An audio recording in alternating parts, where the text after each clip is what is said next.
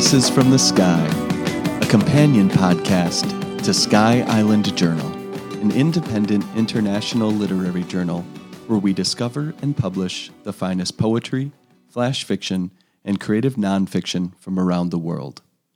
Always free to access, we publish accomplished authors side by side with emerging voices for over 70,000 readers in 145 countries. My name is Jeff Sommerfeld, co founder and co editor in chief of Sky Island Journal, and I want to thank you for joining me here at Voices from the Sky, a Sky Island podcast production where we delve deep into some of our favorite pieces since our journal's inception in 2017, and we go inside the heads and hearts of their creators as they help us more fully explore their literary works. With this being our first episode, I want to say a few words about our format and our goals for the program. I'll start with goals. I love it when artists have an opportunity to tell the stories behind their works, whether it be a poet, a musician, a carpenter, a sculptor, an actor, or any other kind of artist. I've been to concerts where songwriters take a few moments between tunes to explain where a particular song came from, what it means to them, or some cool anecdote about something that happened in the recording studio. And I love that. It gives me that extra layer of context to more fully engage with the music. Similarly, I once attended a professional production of Shakespeare's King Lear at Park Square Theater in St. Paul, Minnesota, and I had the good fortune of hearing from the designers and directors beforehand to explain why certain characters were placed where they were on the stage, what the color schemes and the costumes, the lighting, and the set signified. And again, my enjoyment of this tremendous production later that evening was enhanced. Of course, when we encounter a work of art, we bring our own life experiences and our own interpretations to frame our responses and ultimately make the piece our own. What I hope to accomplish with this program is to give voice to the poets and writers who've created incredible works of literature and offer that extra layer of context to help increase our appreciation of these works. In terms of format, each season we will feature a variety of writers and a variety of forms poetry, flash fiction, and creative nonfiction, one at a time, to enhance your experience as readers and thinkers. Following a discussion about the published piece, each episode concludes with a reading by the original author, and I encourage you to follow along with the piece which will always be linked in our show notes. I'm so thankful that you are here and hope you get as much out of this program as we have through the process of creating and developing it for you. Today, we feature Sandy Coomer, whose poem How to Spell America appears in issue 4, spring 2018 of Sky Island Journal and is linked in our show notes. Sandy Coomer is a poet, artist, Ironman athlete, and social entrepreneur from Nashville, Tennessee. Her poetry has been published in numerous journals. She's the author of three poetry chapbooks and a full length collection titled Available Light from Iris Press. Sandy is a poetry mentor in the AWP Writer to Writer Mentorship Program and the founding editor of the online poetry journal Rockvale Review one of the most innovative and collaborative journals I've had the pleasure of reading. She's also the founder and director of Rockvale Writers Colony in College Grove, Tennessee, a not for profit organization that exists to support, promote, and educate writers of all genres and backgrounds. Sandy's favorite word is believe. I had the chance to speak with Sandy earlier this year. She's a poet that I've held in high regard for a long time and through our conversation, my admiration for her as a writer and as a person has only grown. I'm thrilled to share her valuable insights with you today. First, listen in as Sandy talks about her journey to becoming a published writer and offers a glimpse into her unique writing process. Thank you. So, I'm one of those people that was writing poetry when I was in elementary school and high school, some of that really simple, lots of love poetry and all that kind of stuff in high school, which of course I would, I have in journals still, but I would never read anymore because it would be horribly embarrassing. I have really no formal education in writing. My college degree was in microbiology. I fell in love with the life sciences and I loved biochemistry and immunology and microbiology. And so I was a microbiologist for many years. And I really did not write too much in my 20s and 30s. And I had four kids during that those times. And when my kids got older, I wanted to do something just for me. And I decided I would go to a local college and take a creative writing course. So that's what I did. And I fell back in love with poetry. And there I met someone that really changed my life. He's a Middle Tennessee poet named Bill Brown, and he became my mentor. And he pretty much taught me everything about poetry that, you know, that I know now. I went into that knowing nothing about craft. I had a huge interest in poetry, but I didn't really know how to write it. Back to those love poems back in high school, which were not anywhere near what I wanted to write now. So he he really led me in becoming the poet that I am right now. He's still a very, very dear friend. So my journey was writing early on and then taking a giant leap of not writing and, and doing other things and then back into poetry, which is now pretty much my life, writing and editing, being involved in the Writers Colony, which I direct. I just love that story. A microbiologist falls back in love with poetry, becomes a published poet, and Sandy didn't mention this, but she was a nominee for both the Pushcart and the Best of the Net awards. And now she devotes much of her time to helping other writers pursue their passions. Continue listening as Sandy goes on to talk a bit about her writing process. I am very much a morning person, so I get up early and kind of the writing process that's always worked for me. And I can't say that I'm really regular about doing this for long periods of time, but I can do it for several weeks and I'll get so much done and then I'll drift off and wonder what happened. But what I do is get up and I will like make a cup of coffee and sit at my writing desk. And the first thing I'll do is read. And I typically have five or six different poetry books going at any one time.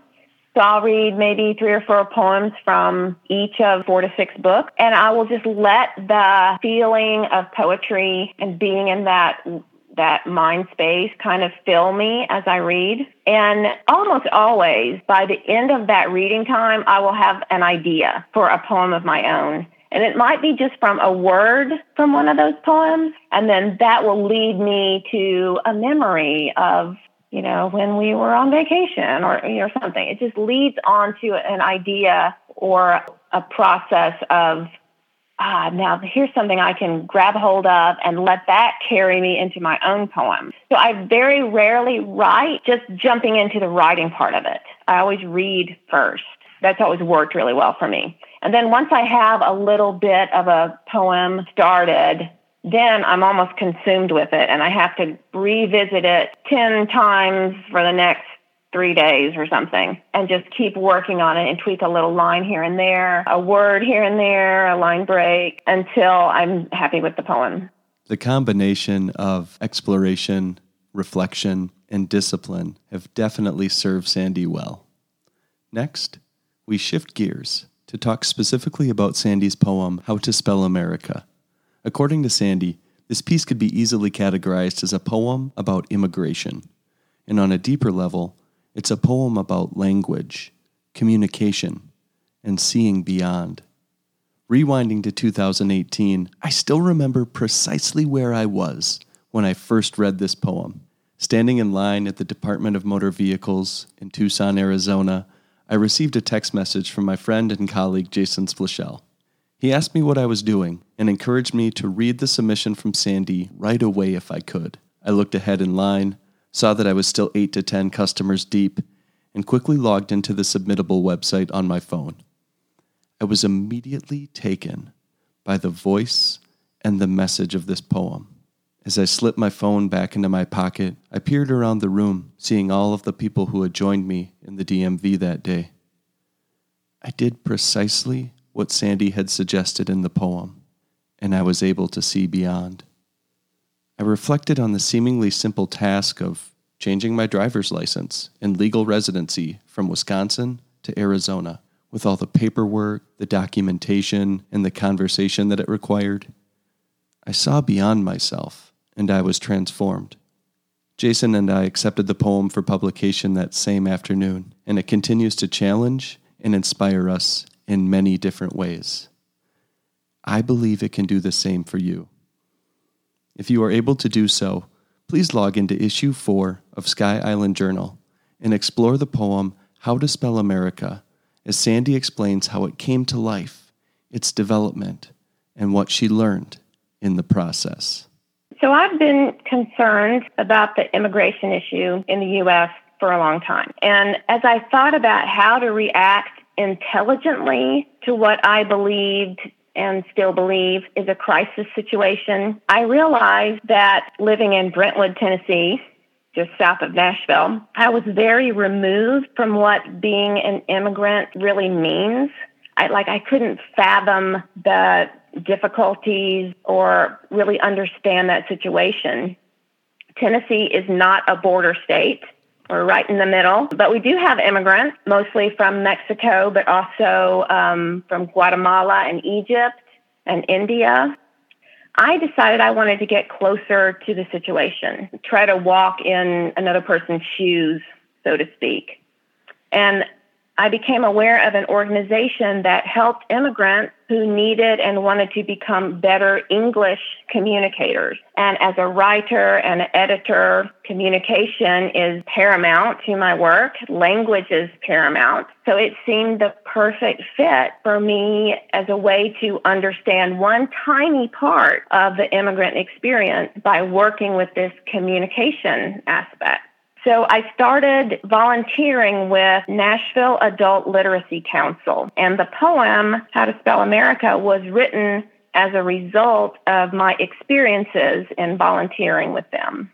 This organization serves the Nashville community by teaching English, reading and writing and speaking to adults. And these students, most of whom English is not their first language, a lot of them speak Arabic. And almost all of the students that I worked with were first Arabic speakers. So the poems reference to Arabic, that's one of the reasons why, because that was mostly my teaching experience, was with the difficulties Arabic speakers have in trying to learn English.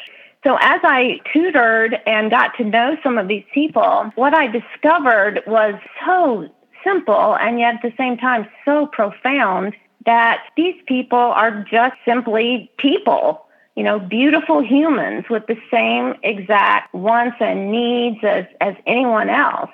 Many of them are highly educated and have very high level jobs in their home country, but without language skills, they have to work at lower income jobs, you know, in the Nashville area.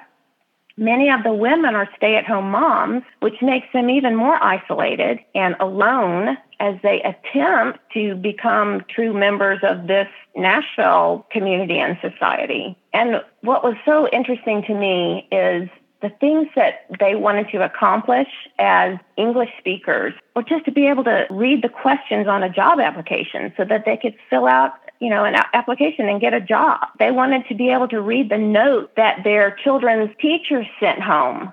I mean, so basic things they wanted to be able to ask questions when they were looking for something in a store and, and be understood. And they wanted to be able to join in a conversation just at a community event. These super basic things that we take for granted every day were very, very difficult and a struggle for them. So I kept thinking as I was teaching over and over, what if it was me trying to learn Arabic? As an adult. I'm sure that would be incredibly difficult, if not impossible. So it's so it's sobering when you think about it like that. And I think about how humbling it has to be for these students. They start with the alphabet and learning how to say the English alphabet and changing the way that their mouth has to move and work and their tongue and their teeth, making these sounds that their native language doesn't have. How incredibly difficult is that?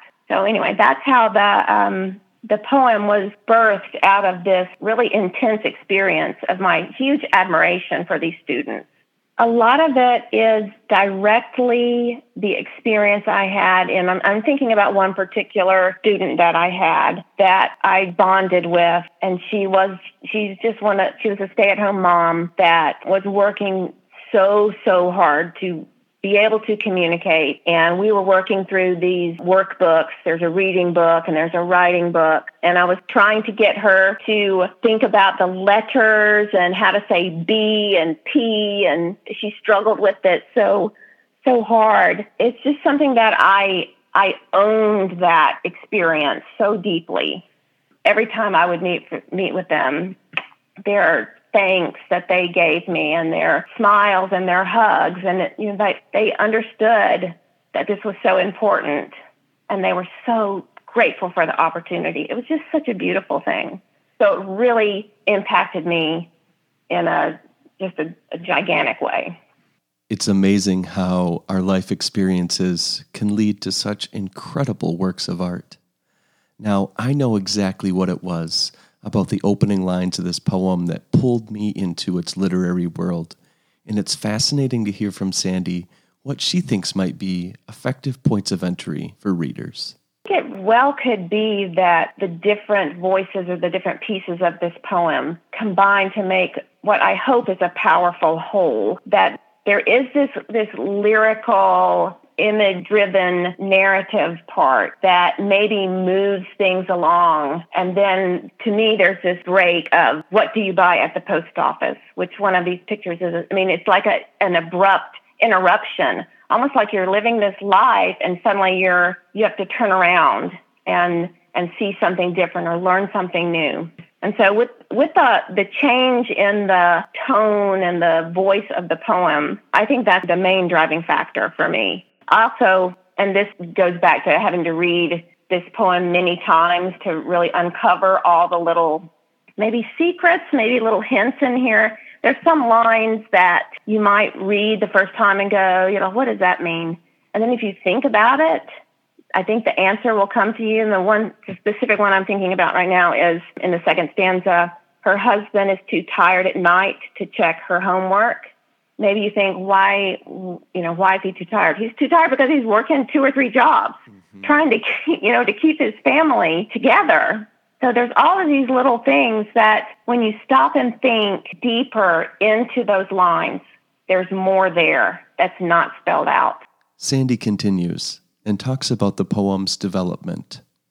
I wanted to understand why some of these letter changes were so difficult and so I looked up about the difference between um, Arabic and English and why Arabic speakers struggle with certain sounds. And so part of that became the poem, pieces of the poem and part of the reading book became pieces of the poem. You know, so as far as developing this poem, I put all these pieces together. I know it's it's a very jumbled poem in a way, but I think it works because it's telling a complete story. And a lot of our lives are, are jumbled portions of the our different experiences, and I think this poem kind of pulls those together this experience of, of tutoring and getting to know these students and developing my understanding of the immigration issue and just seeing it from an entirely different viewpoint, not just looking at things on the television, but actually living in that experience.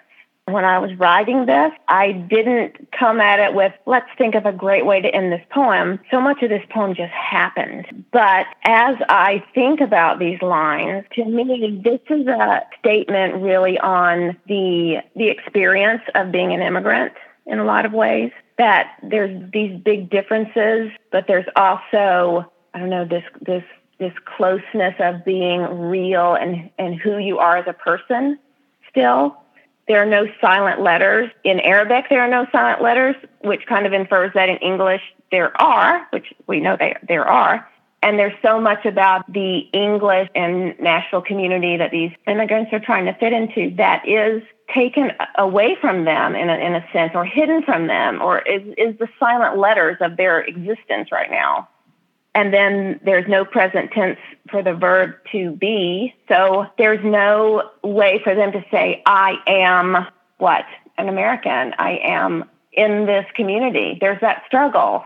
You know, I'm trying to say something at, at the end of this poem that is more global, perhaps, than just this one person's experience.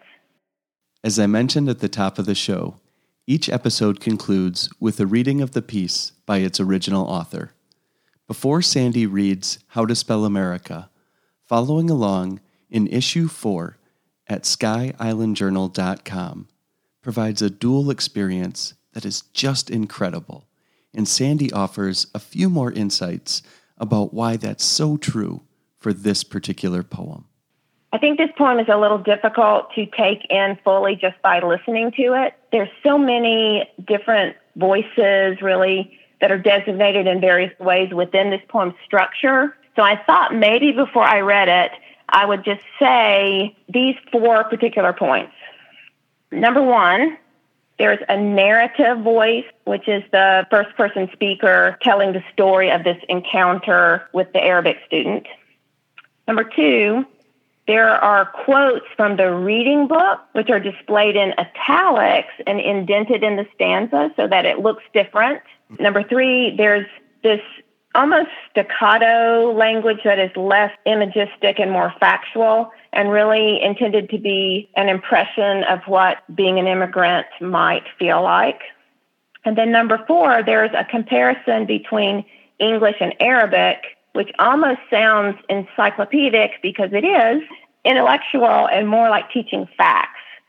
So the voices in this poem kind of weave around each other, and you can really tell that more by looking at the poem on paper than you can just by hearing it. And finally, Sandy reflects on what she learned throughout this entire process. I've learned that there's still so much more to learn, I'm very removed from a lot of the global problems. Like I live in a very calm, nurturing community. We don't see lots of struggle or crime or, you know, that kind of thing. And I'm making an effort to push myself beyond that in a way and really try to understand other people's experiences, which I think is really the first thing that you can do to helping anybody. You have to kind of understand them and what their struggles are.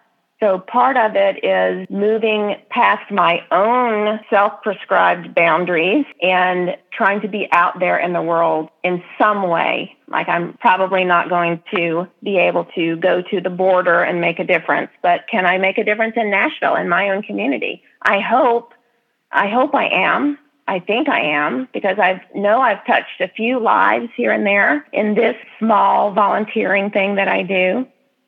So it's all about what can we do in our own communities, in our own space, and pushing ourselves beyond what's known and easy, getting out of that comfort zone, and just trying to help somebody else. I'm so grateful to Sandy for sharing her time and her thoughts with us in this episode. Her favorite word is believe, and I believe she truly has helped me see beyond. Listeners here at Voices from the Sky, thank you for joining us. We hope you will tune in for future episodes. If you like what you've heard, consider leaving a five star review on iTunes and follow us on Apple Podcasts, Stitcher, or wherever you find great podcasts. We hope you'll also consider reading more tremendous works from Sky Island Journal available for free at skyislandjournal.com. Thanks again. And now, please enjoy How to Spell America, performed by its author, Sandy Coomer. How to Spell America. I point to words in the reading book, and she bends her mouth to letters. Her soft voice, persistent behind teeth and tongue. Her eyes are dark, intense like an owl's, and she weaves the forest of language with the pencil she holds in her hand. What do you buy at the post office? Which one of these pictures is a stamp? I speak slowly and give each letter an exaggerated sound. P makes a different sound than B. With P, you must push the air away, like you push away bad dreams and memories. With B, you cradle the sound in your arms like a child. Her son is 12 years, three months old. Her daughter is eight years, seven months old. They have lived in the apartment for two years, six months. She is on page 58 of the reading book. She speaks Arabic at home. Her husband is too tired at night to check her homework. Arabic has eight vowel sounds. English has 22 vowel sounds. Arabic speakers studying English often switch B for P and F for V. The TH sound is especially difficult. I tell her another word for ID is identification. Six syllables, six sounds, a long, complicated word. We say the syllables one at a time. I show her my driver's license. I tell her this is my identification. It's an important word. If you know this word, you know who you are. At the bank, we make a deposit, put money in. At the bank, we make a withdrawal, take money out. She deposits her life in America. She withdraws a home, a job, a family. I turn to the picture of the neighborhood and she points to each building when I say its name. She is proud to show me what she knows. Her eyes are glitter and light. When she can read English, she can apply for a job in the school cafeteria. Show me the flower shop. Show me the bakery. I am in the grocery store. I am in the library. We look up the word community in the English to Arabic translator app on my phone. She laughs, repeats the word. It floats on her lips, then rushes into the air like an eager bird.